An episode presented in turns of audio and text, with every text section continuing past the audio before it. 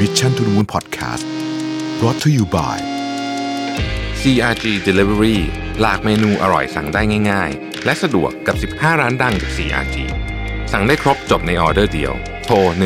1312 CRG we serve the best food for you สวัสดีครับยินดีต้อนรับเข้าสู่ Mission to the Moon Podcast นะครับคุณอยู่กับรวิทานุสาหะนะครับวันนี้อยากจะมาพูดถึงช่วงเวลาที่ผมขอเรียกว่าเป็น golden period หรือ golden window ก็ได้มันมีศัพท์เออหรือจะเป็น transition time ก็ได้นะครับ ก็คือช่วงเวลาที่เรากำลังอยู่ตอนนี้นี่แหละครับเออมันเป็นช่วงเวลาที่แปลก แล้วผมคิดว่าในชีวิตนี้เราอาจจะไม่มีช่วงเวลาแบบนี้อีกแล้วนะครับ ช่วงเวลาที่ว่านี้อาจจะมี 3 เดือนถึง 6 เดือน หรือกี่เดือนก็แล้วแต่ แต่มันเป็นช่วงเวลาที่ไม่ยาวนะฮะแต่เป็นช่วงเวลาที่สำคัญ แล้วมันจะตัดสินชีวิตคุณหรือชีวิตผม หรือชีวิตใครก็แล้วแต่เนี่ยไปอีก นาน ผมเชื่อว่าอย่างนั้นนะครับ อันนี้เป็นความคิดเห็นส่วนตัวนะ เพราะฉะนั้นก็ลองพิจารณากันดูก็ได้นะครับ จริงๆมันผมพูดไปนิดนึงละในพอดแคสต์วันนู้นวันก่อนนะฮะว่าที่คุณต่อเพนกวินอิชาบูมาสัมภาษณ์แล้วบอกว่าเออช่วงสองสาเดือนเนี่ยมันจะตัดสินผู้ประกอบการนะว่าจะไปรอดไม่รอดหรืออะไรยังไง ซึ่งผมเห็นด้วยในประเด็นนั้นมากๆ แต่วันนี้ผมจะมาพูดในคอนเท็กซ์หนึ่งผมจะพูดในฐานะ เอามองจากมุมของคนทำงานก่อนแล้วกันครับมองจากมุมของออคนที่ทำงานพนักงานบริษัทแล้วกันเอาคือจริง ๆ มันมีหลากหลายแง่มุมมาก แต่ว่าเอายกตัวอย่างที่ที่เราน่าจะนึกภาพตรงกันได้ออกนะครับ พนักงานบริษัทในตอนนี้เนี่ยไม่ว่าจะ work from home หรือว่ายังมาที่ออฟฟิศอยู่เนี่ยนะครับ มีทางเลือกหลายทาง มีทางเลือกหลายทางนะครับ มันมีบทความชิ้นหนึ่งของพี่โจธนาที่เพิ่งเขียนเมื่อสุดสัปดาห์ที่ผ่านมานะครับพี่โจเนี่ยผมผมเล่าแบบเข้าเร็วๆแล้วกันนะฮะคือจริงๆเนี่ยพี่โจเขียนสนุกทุกอันเลยนะฮะอย่างที่บอกว่าถ้าใครอยากจะไปอ่านเนี่ยก็ไปไปตามเพจที่ชื่อว่าเขียนไว้ให้เธอได้นะครับ พี่โจเขียนเขียนถึงเรื่องราวในช่วงวิกฤตนะครับที่ที่เขา ผ่านมานะฮะแล้วก็ยกยกตัวอย่างบอกว่าวิกฤตบริษัทคือโอกาสครั้งสำคัญของลูกจ้างนะครับผมสรุปโดยเร็วๆเลยกันคือพี่โจ้เนี่ยเขาบอกว่าเขาก็เป็นลูกจ้างโดยสายเลือดตั้งแต่วันแรกที่ทำงานเลยนะครับ แล้วก็ทำงานมานู่นมานี่ แล้วมัน มันมันมาเจอวิกฤตใหญ่นะฮะตอนต้มยำกุ้งปี 40 นะครับ ซึ่งตอนนั้นเนี่ยดีแท็มีเจ้าหนี้อยู่ 52 ราย ส่วนใหญ่เป็นเจ้าหนี้ต่างประเทศ การเจรจาประนอมหนี้ปรับโครงสร้างหนี้ทำไม่ง่าย เป็นงานยากและทารุณมาก เพราะเจ้าหนี้จะมาทวง ส่งคนมากดดัน พยายามทวงถามให้ได้มากที่สุดนะฮะในส่วนของตัวเองนะครับ ในตอนนั้นไม่มีใครอยากเจอเจ้าหนี้ เนื่องจากพี่โจเนี่ยทำงานด้านนักลงทุนสัมพันธ์ ซึ่งจึงมีข้อมูลดังทางด้านการเงินพอสมควร ก็เลยต้องไปรับเจ้าหนี้ให้ข้อมูลต้องไปเจรจา ในตอนนั้นด้วยความที่ผ่านนักลงทุนด่ามาจนชินประกอบกับช่วงนั้นบริษัทต้องการคนไปลุยกับเจ้าหนี้มาก แต่ไม่ค่อยมีใครอยากไปนะฮะพี่โจเองก็เลยออกหน้าไปตลอดและในที่สุดก็ได้เป็นหัวหน้าโครงการปรับโครงสร้างหนี้ของ d t แทด้วยเหตุหลักๆก็คือไม่มีใครอยากโดนทรมานแบบนั้นแม้แต่คนเดียว ประกอบกับพี่โจเป็นเด็กที่ผู้ใหญ่ก็เริ่มไว้วางใจ แล้วพอเห็นว่าเออทำงานก็ทำเรื่องนี้ได้ดีนะครับ ก็เลยได้ทำงานใหญ่ถูกทรมานไปเจรจาไป เรียนรู้ไปจนปรับโครงสร้างนี้สำเร็จใช้เวลา1ปีนะครับ แน่นอนว่าประสบการณ์ที่ได้ใน 1 ปีนั้นเหมือนเรียนรู้อีก 10 ปี ในเวลาปกติใช้เวลา 10 ปี แต่ที่ได้มากกว่านั้นคือชื่อเสียงในบริษัทและการยอมรับจากผู้ใหญ่ และทำให้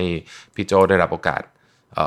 ใหม่ ๆ หลังจากนั้นอีกเยอะมากนะครับหลังปรับปรับโครงสร้างนี้สำเร็จนะฮะ ดีแท็ตอนนั้นก็คือแท็กเนี่ยก็ต้องหาพันธมิตรต่างประเทศ ก็ได้เป็นส่วนหนึ่งในทีมไปเจรจาจนทำให้เป็นได้เทเลนอร์เป็นพันธมิตรนะครับแล้วก็ทำให้เป็นโอกาสเติบโตในหน้าที่การงานมาจนถึงทุกวันนี้พี่โจเป็น CMO ของธนาคารไทยพาณิชย์เนี่ยนะฮะสิ่งที่พี่โจเขียนนะฮะแล้วสรุปในย่อหน้าสุดท้ายคือว่า ถ้าเราเป็นพนักงานระดับปานกลาง ความรู้ความสามารถไม่ได้เด่น ไม่ได้มี connection ที่ดีมาก่อน โอกาสของเราจะอยู่ที่ 2 จังหวะนี้ 1. เราต้องเข้าไปทำงานที่คนอื่น ไม่ทำหรือไม่อยากทำใช้ความทรหดและความพิเศษของตัวงานเนี่ยสร้างอัตลักษณ์ของตัวเอง 2. ในตอนที่บริษัทมีวิกฤต มันเป็นโอกาสที่เราจะอาสาแสดงฝีมือ ไม่เกี่ยงงานอาสายกมือไว้ก่อน แสดงทัศนคติที่ดีเพื่อส่วนรวมออกมาในยามยาก เพราะเมื่อเหตุการณ์ผ่านพ้นนายจ้างหรือเจ้าของเท่าแก่เนี่ยเขาจะมองพนักงานแต่ละคน จากวิกฤตที่เพิ่งผ่านมาว่า ใครมีน้ำใจ แสดงความสามารถทุ่มเท ช่วยเหลือองค์กรให้ผ่านไปได้บ้าง ในทางตรงกันข้ามเขาก็จะจำได้แม่นในภาวะวิกฤตว่าใครหลบอยู่หลังเสา ใครใช้ work from home เป็นวันหยุด ใครบ่ายเบียง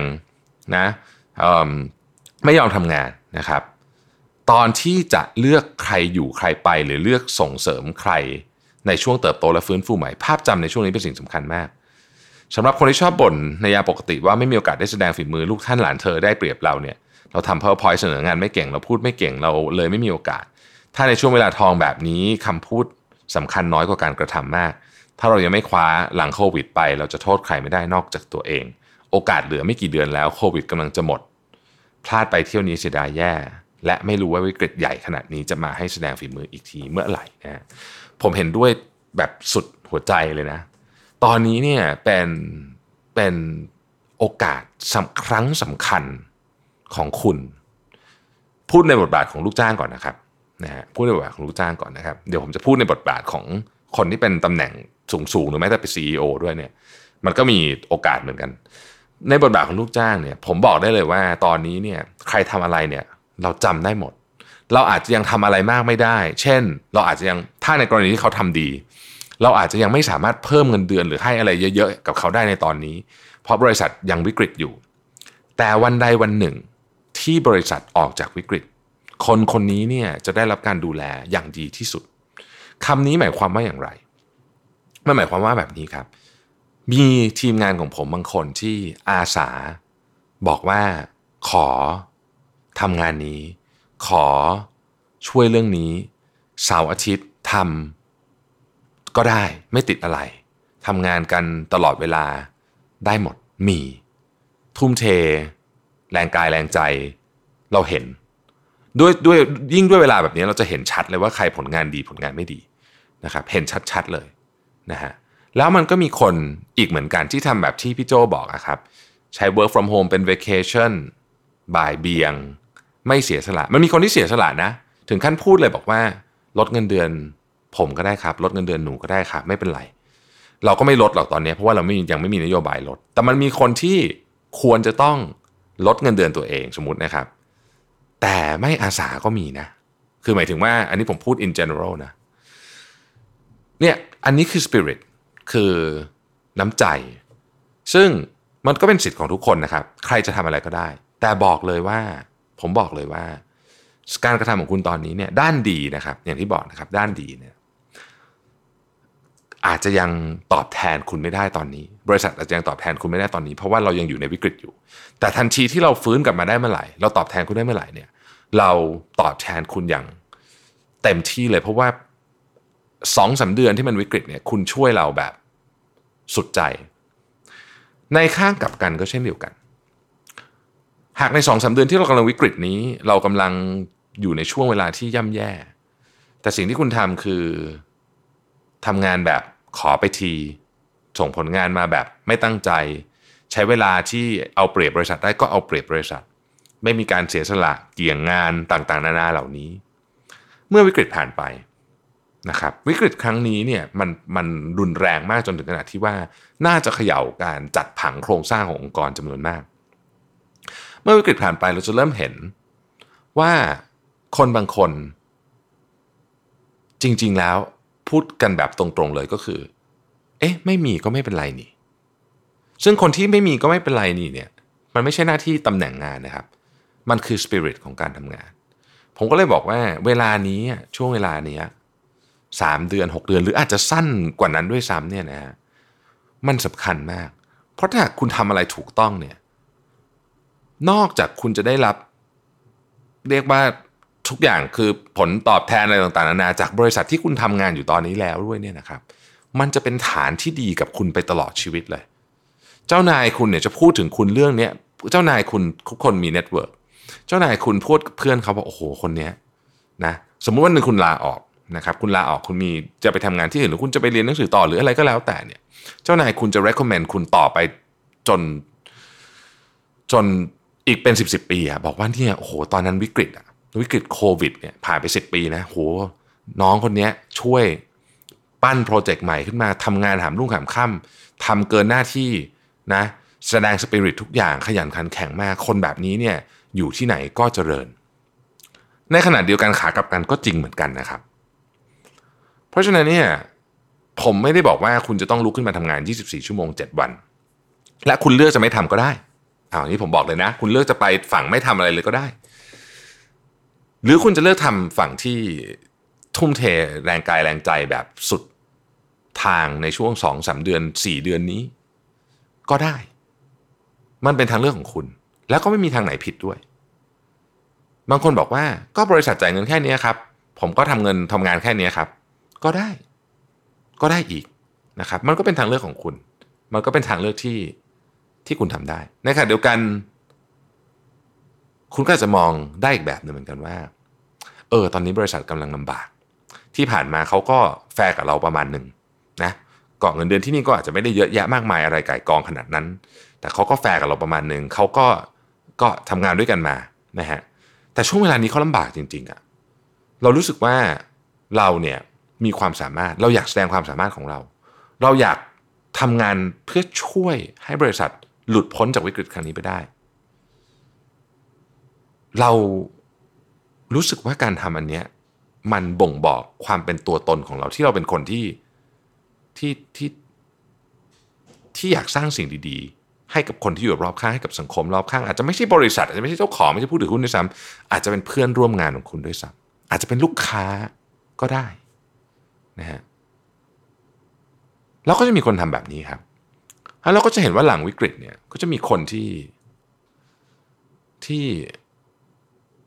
ต้องใช้คำว่า rise ขึ้นมา จากความคิดเห็นส่วนตัวของผมเนี่ยครับ นี่เป็นช่วงเวลาที่ที่ไม่มีอีกแล้ว ผมคิดว่ามันจะไม่ได้เห็นอีกแล้วเนี่ยที่เราจะพิสูจน์ตัวเอง ว่าเราเนี่ยมีค่าเราเราเราอาจจะเคยคิดอยู่เสมอว่า เราเราเราเราได้เงินเดือนน้อยไปแล้วได้ผลตอบแทนน้อยเกินไป หรือเราได้ความรับผิดชอบน้อยเกินไป อะไรก็แล้วแต่เนี่ย โอกาสพิสูจน์ของคุณตอนนี้เนี่ย ประตูมันเปิดกว้างที่สุดแล้ว มันเป็นโอกาสที่เหมือนกับเขาเรียกว่าอะไรอะทุกอย่างล้มกระดานอะเราเริ่มกันใหม่ตอนนี้ ไม่ใช่เฉพาะกับธุรกิจแต่ในองค์กรคุณก็มี feeling แบบนี้อยู่ประมาณหนึ่งเหมือนกัน เราจะเห็น rising star ขึ้นมา แล้วเราก็เห็นคนที่เคยกลุ่มอำนาจใหญ่โตไว้เนี่ยอาจจะหมดอำนาจลงเลยก็ได้ จากวิกฤตครั้งนี้ ในแง่ขององค์กรเองเนี่ยก็เหมือนกันนะครับ ผู้บริหาร ระดับสูงหรือแม้แต่ CEO เองเนี่ยก็เหมือนกัน นี่ก็คือเวลาแสดงฝีมือ ความทุ่มเทและความเสียสละ แสดงให้ใครดู แสดงให้ผู้ถือหุ้นดู และแสดงให้ทีมงานของคุณดูด้วย ว่าคุณน่ะ worthwhile ที่จะนั่งอยู่ในตำแหน่งนี้จริง ๆ คุณเหมาะสมจริง ๆ ที่จะเป็นหัวเรือในการพาองค์กรนี้ไป คุณเหมาะสมจริง ๆ ที่ทุ่มเททำงานหนักเพื่อให้องค์กรผ่านวิกฤตไปได้ ถ้าองค์กรคุณผ่านวิกฤตไปได้เป็นอย่างดี ชื่อเสียงของคุณก็จะติดตัวคุณไปตลอด ไม่ว่าคุณจะทำอะไรในอนาคตเกิดอสมมตินะครับ ในอนาคตคุณทำผิดพลาดครั้งใหญ่ร้ายแรงขึ้นมานะสมมติเป็น CEO นะแล้วทำผิดพลาดครั้งใหญ่ขึ้นมา เสียเงินเสียทองไป แต่ถ้าครั้งนี้คุณทำไว้ดีนะครับ ไอ้คุณงามความดีครั้งนี้เนี่ยมันจะช่วยคุณ ผมคิดอย่างนั้นนะส่วนตัวผมคิดอย่างนั้น ในฐานะที่บริหารบริษัทด้วย ในฐานะที่โอเวอร์ไซต์บริษัทอื่นด้วยเนี่ยผมก็รู้สึกว่านี่คือสิ่งที่ผม นะฮะผมอาจจะไม่ได้พูดถึงในบริษัทใหญ่โตแบบคนเป็นพันเป็นหมื่นเลยผมพูดถึงบริษัททั่ว ๆ ไปนี่แหละนะแต่กลับกันก็จริงเหมือนกัน ถ้าครั้งนี้คุณไม่ไม่ทุ่มเททุละไม่ใช่ ไม่เสียสละเขาอาจจะยังทำอะไรคุณไม่ได้หมายถึงว่าคนที่เขามีสมมติว่าในกรณีของคนที่เป็น CEO ก็คือบอร์ดบริหาร อาจจะยังทำอะไรคุณไม่ได้ในวันนี้ แต่ถ้าวันหนึ่งเขามีโอกาสที่จะหาคนที่เหมาะสมกว่า เขาไม่ลังเลที่จะหาแน่นอน และอันนั้นเป็นจริงกับทุกๆคนนะครับ ดังนั้นเนี่ยสามสี่เดือนนี้เนี่ยคือช่วงเวลาที่คือผมไม่อยากจะพูดว่าเป็นช่วงเวลาที่ดี เพราะว่ามันมันมันมันเป็นเวลาที่ไม่ดี แต่มันเป็นช่วงคือมันเป็นเวลาวิกฤตอยู่ แต่มันก็เป็นช่วงเวลาที่ดีในอีกแง่มุมหนึ่งที่มันจะที่มันจะเปลี่ยนเกมเปลี่ยนพลิกกระดานของเราหรืออาจจะเรียกว่าพลิกชะตาชีวิตของเราเลยก็ได้ อยากฝากลองไปให้พิจารณาเรื่องนี้ดูนะครับ ว่าคุณคิดว่าสามสี่เดือนนี้เราจะใช้มันผ่านไปแบบ ซึมๆหน่อย ดู Netflix เยอะหน่อยนะครับ หรือเราจะเอา 3-4 เดือนนี้บอกว่า 120 วันต่อจากนี้เขียนกับตัวเองไปเลย ฉันจะทำงานแบบที่ให้คนทุกคนตะลึงไปเลยในผลงาน ผมว่ามันได้ทั้งสองทางนะครับ แล้วก็ไม่มีอะไรผิดด้วยนะครับ ขอนับย้ำอีกครั้งว่าไม่มีอะไรผิดด้วยนะ แต่ว่าผลของมันเนี่ย เราก็ต้องยอมรับให้ได้ ขอบคุณที่ติดตาม Mission to the Moon ครับ สวัสดีครับ Mission to the Moon Podcast Continue with your mission